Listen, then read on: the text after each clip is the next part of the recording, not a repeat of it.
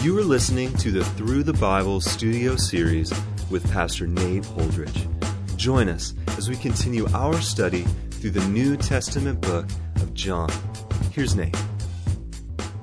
Well, in John chapter 19, we left off with verse 30, where Jesus, after he received the sour wine, said, It is finished, bowed his head, and gave up his spirit on the cross. Of course, a powerful and meaningful moment for every believer, past, present, and future, to remember and recognize the absolute all sufficiency of the cross of Christ. When Jesus says, It is finished, we understand him to mean that there on that cross, after he had been atoning for the sin of the world for three hours in total darkness and had been experiencing the wrath of God being poured out upon him, the cup of God's wrath, after experiencing all of that, Jesus then proclaims, in a victorious sense, it is finished. And it says in verse 31, as we continue on, it says, Since it was the day of preparation, and so that the bodies would not remain on the cross on the Sabbath, for that Sabbath was a high day, the Jews asked Pilate that their legs might be broken and that they might be taken away. Now, this was a customary kind of request that the Jews are making. Quite often, people would remain on the cross for many hours and even days.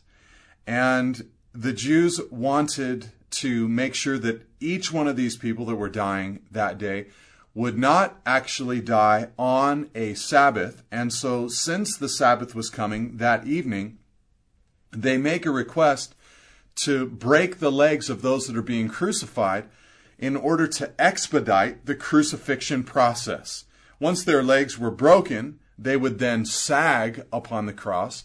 They would have no ability to push themselves up on the cross in order to gain oxygen, air, and so by sagging, they would eventually suffocate to death. And so they make their request. So the soldiers came, verse 32, and broke the legs of the first and of the other who had been crucified with him. So there were two criminals, one to his right and left.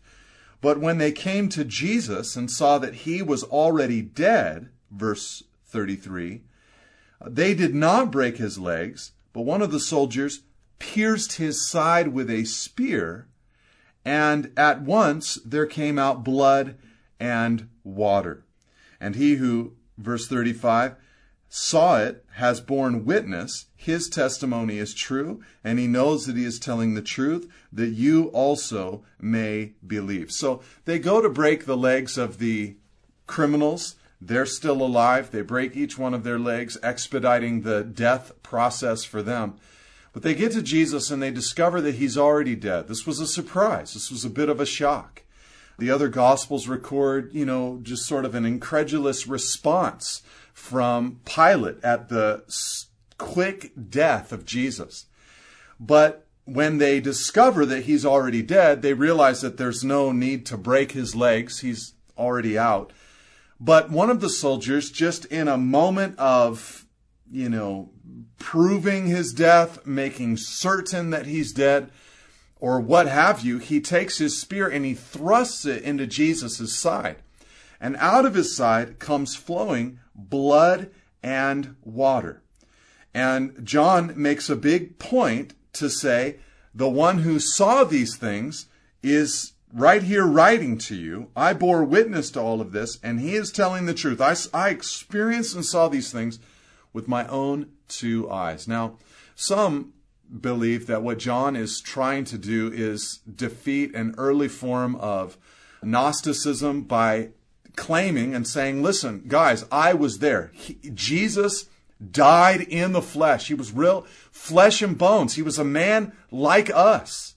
And so quit it with these rumors that he was just a spirit or some kind of illusion operating in front of us. No, I saw the spear go into his side and the blood and the water flow out from his very real human body.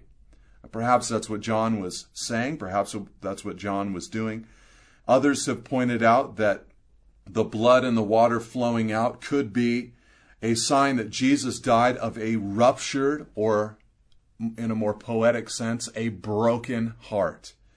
Nonetheless, whatever the message John is trying to communicate, Jesus is definitely altogether human, and his legs remained unbroken even after his death.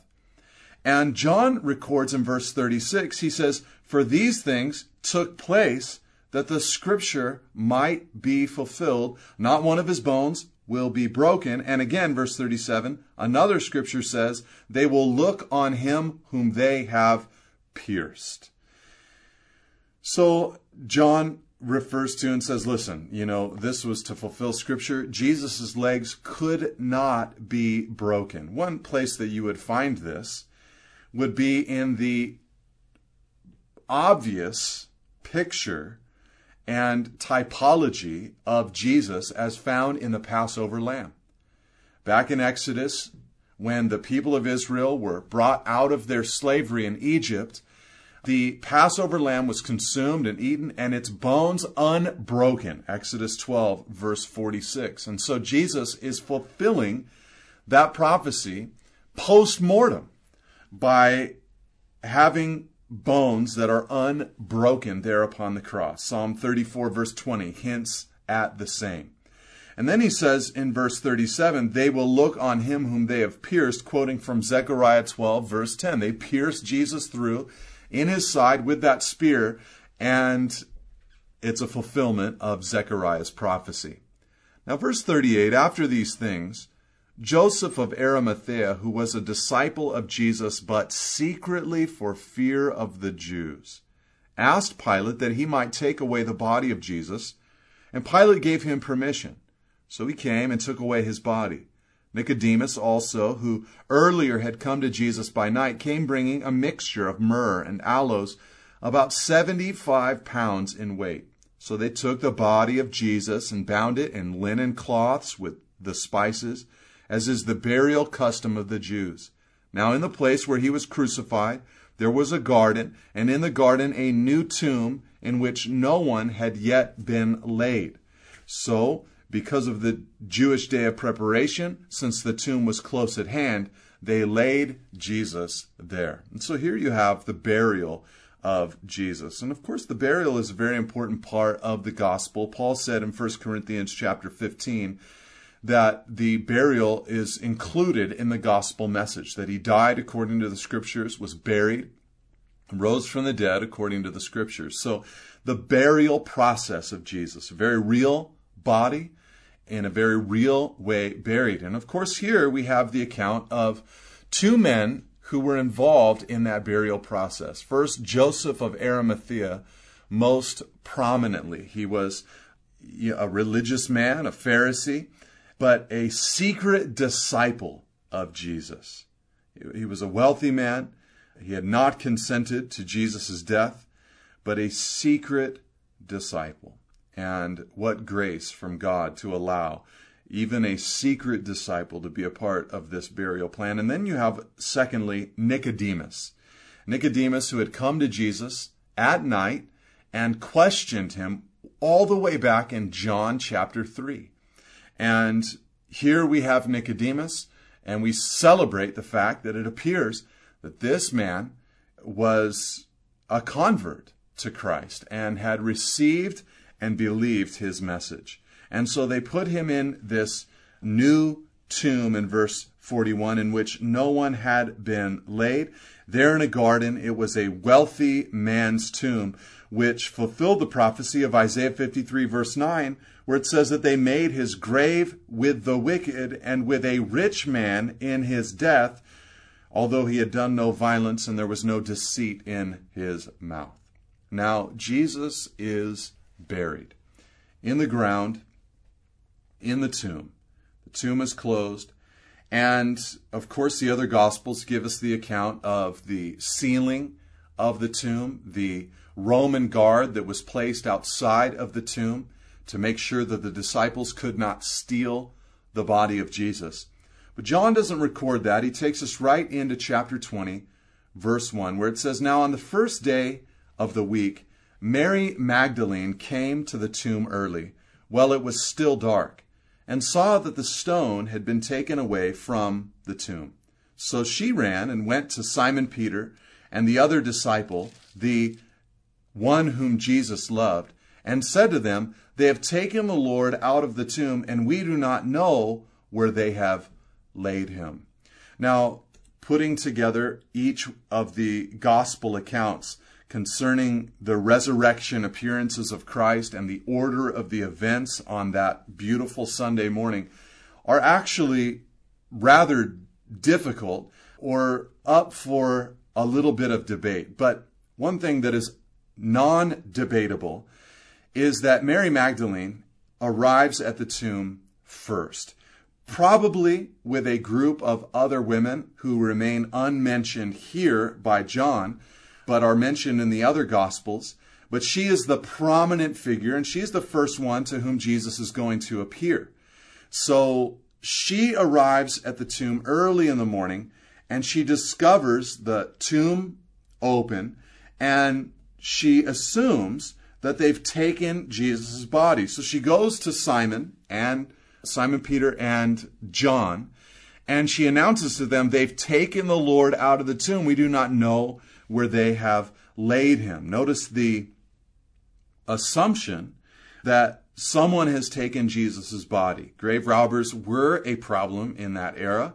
And Mary is not thinking that Jesus has risen. She's just thinking his body's not there. I wanted to go there and anoint his body, complete the burial process. Joseph and Nicodemus had to hastily bury Jesus, but the Jews respected the body so much, and this burial custom was a very big deal to them. And so, after all of the Sabbaths were over with, Mary wanted to return with other women and care for the body of Jesus and give him a quote unquote proper burial. So she shows up, he's not there, and she runs back to Peter and to John and says, Listen, you know, his body's not there, they've taken it. So, verse 3 Peter went out with the other disciple. This is, of course, John referring to himself. And they were going toward the tomb.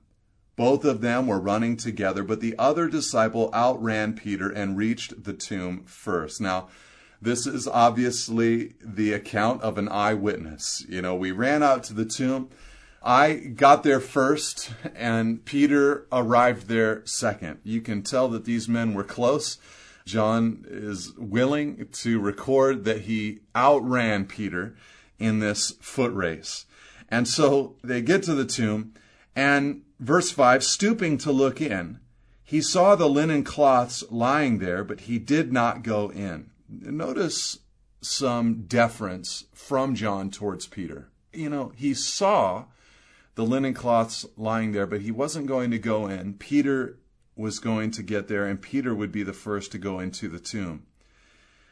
Then, verse 6 Simon Peter came, following him, and went into the tomb. And so Peter just moves right in, as you would imagine, and he saw the linen cloths lying there and the face cloth which had been on Jesus' head not lying with the linen cloths, but folded up in a place by itself.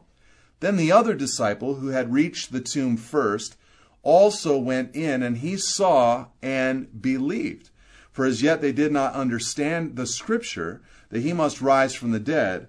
Then the disciples went back to their homes. Now, what's the significance of this part of the resurrection day in the life of the disciples. Uh, let me explain this to you. Basically, you have these two men, Peter and John. These are prominent, obviously, very prominent figures in the early church. They were disciples, they would become apostles, but they were really a part of Jesus' closest band. And, you know, you really, when you continue out the flow of the New Testament, you have the prominence of Peter, you have the longevity, which led to great prominence of John, and you have the prominence of Paul the Apostle. Really, these are the three apostolic men that have a very worldwide and influential kind of ministry in the early church that even extends now today as we study John's gospel. So these two men go to the tomb and they see the clothes, the grave clothes of Jesus, and they see the face cloth of Jesus lying in a certain way that causes them to respond, or at least John records this for himself, for John to respond with belief. He saw and believed. And I think what's happening here is that John is, has recognized at this moment, as he looks at these clothes, they're not strewn about like a man resuscitated, brought back to life, who has the grave clothes on and has to unwrap them to get out. You remember a few chapters earlier when Lazarus was raised from the dead by Jesus.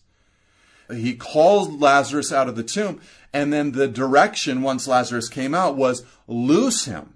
In other words, all of these garments that he's been wrapped with, in one sense kind of mummified, you take those garments and you get them off of his body.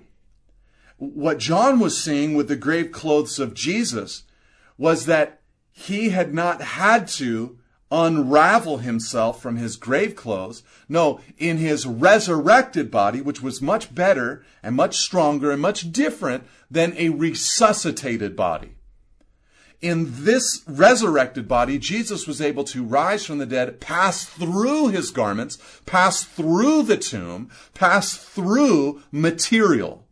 In just a few verses, we're going to see a upper room locked, no entrance possible, and Jesus will appear in their midst. John sees these grave clothes and he realizes what's going on.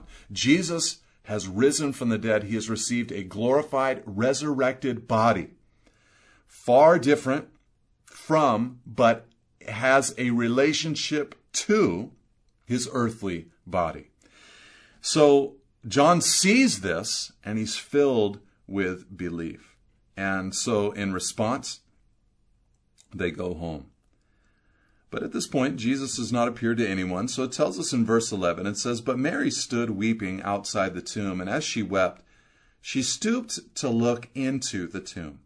And she saw two angels in white sitting where the body of Jesus had lain, one at the head and, and one at the feet. So she sees this wonderful thing. She lingers at the tomb. Perhaps she arrives after Peter and John have already departed, but she stays there. She is outside the tomb. She stoops in to look into the tomb as she's weeping, and she sees these two angels, one where the head and feet of Jesus would have been.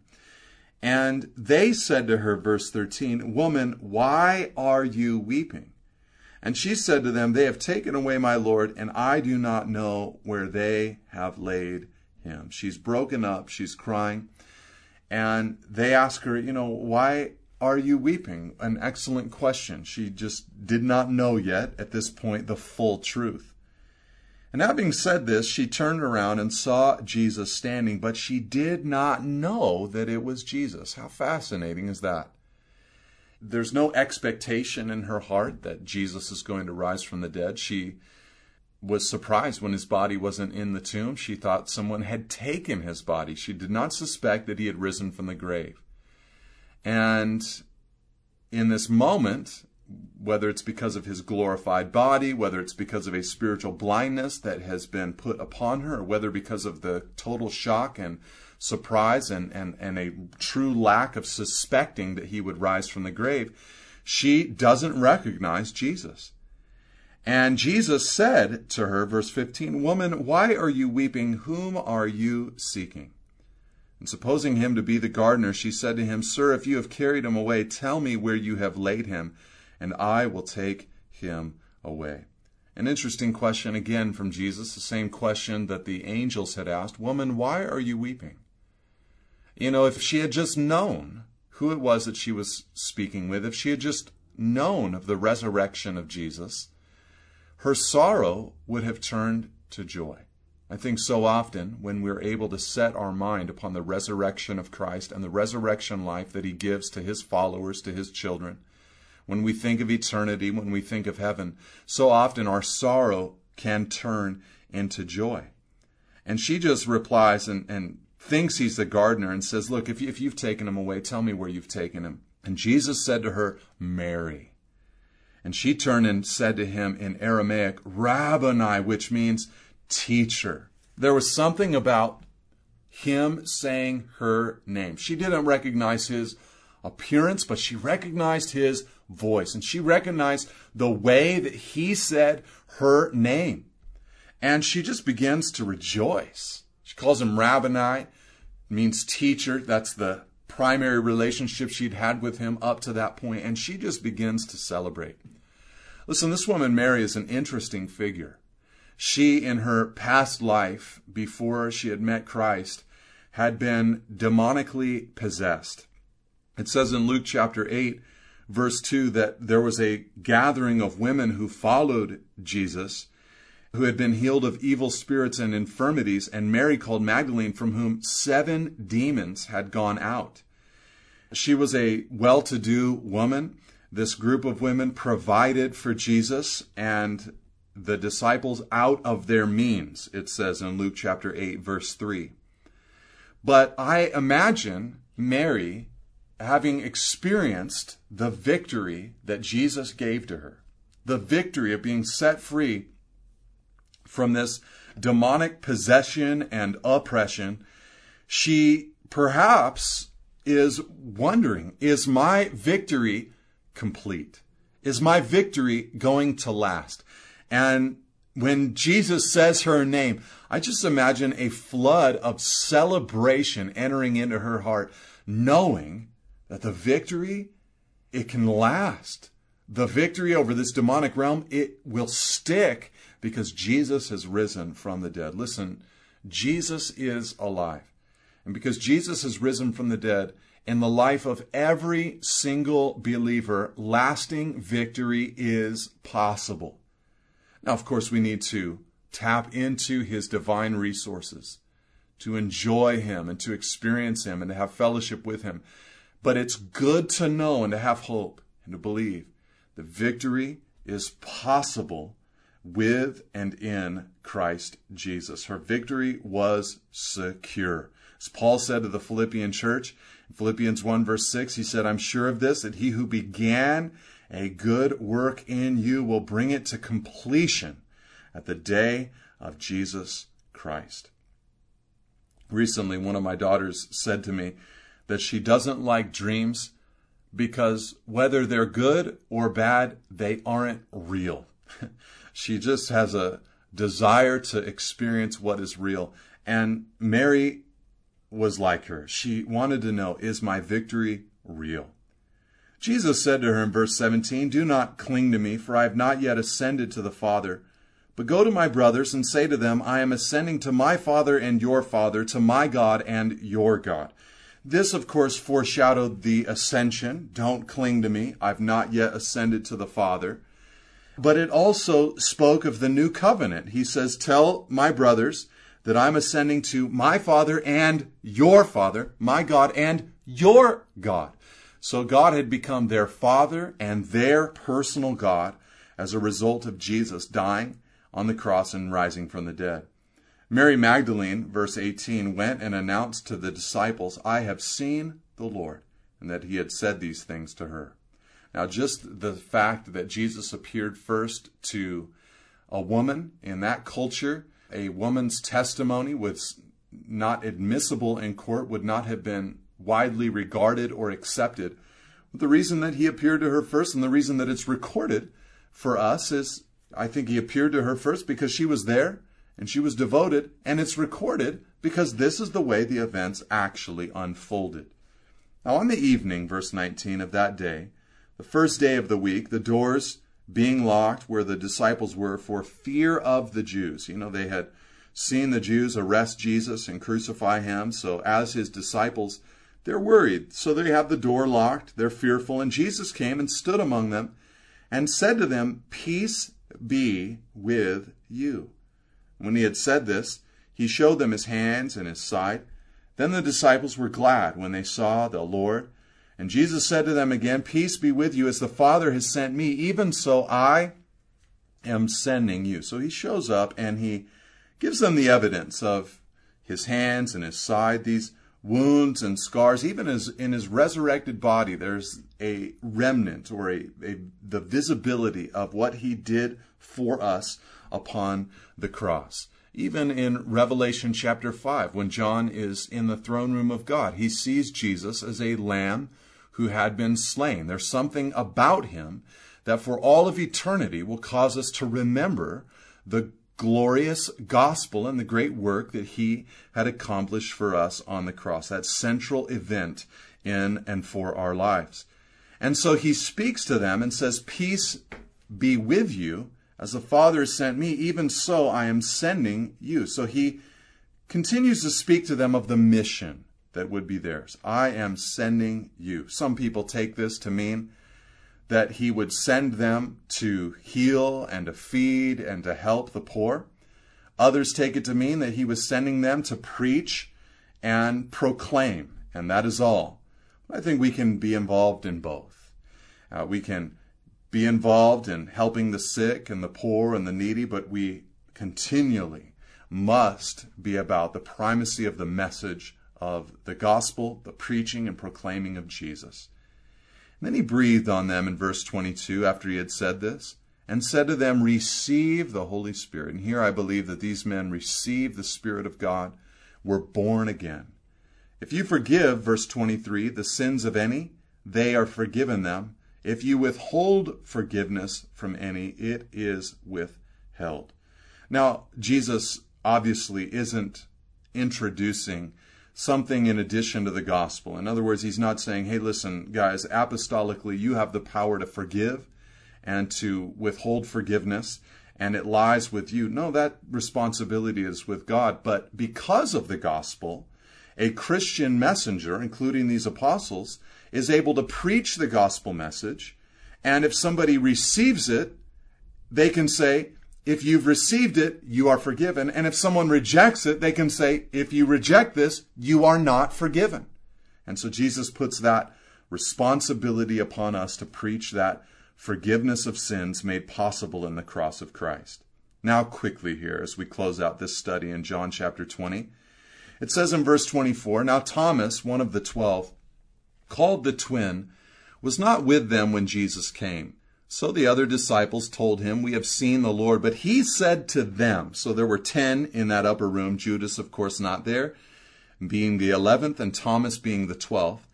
And he said, Unless I see in his hands the mark of the nails, and place my finger into the mark of the nails, and place my hand into his side, I will never believe. Thomas wanted to see it and touch himself. Eight days later, verse 26, his disciples were inside again, and Thomas was with them. Although the doors were locked, Jesus came and stood among them and said, Peace be with you. Then he said to Thomas, Put your finger here and see my hands, and put out your hand and place it in my side. Do not disbelieve, but believe. And Thomas answered him, My Lord and my God. That eyewitness thing for Thomas led to this beautiful declaration. He had seen the wounds and the scars, and he believed. And Jesus said to him, Have you believed because you have seen me? Blessed are those who have not seen and yet have believed. And so Jesus pronounces an incredible beatitude where he announces and says, Listen, there are those coming in the future who will not have this luxury, Thomas. You have been their example, you have been a, a substitute for them you were able to see, but blessed are those in the future who will not have this luxury, but will still believe. Now, John's conclusion to this book, he says in verse 30, Now Jesus did many other signs in the presence of the disciples, which are not written in this book. But these are written so that you may believe that Jesus is the Christ, the Son of God, and that by believing you may have life in his name. This is the theme of the entire book, and this is the way that we have studied the entire book to understand it and know that Jesus is the Son of God and God the Son. God bless you, and amen. Thank you for listening. For additional resources and teachings, or to contact us, please visit us at nateholdridge.com.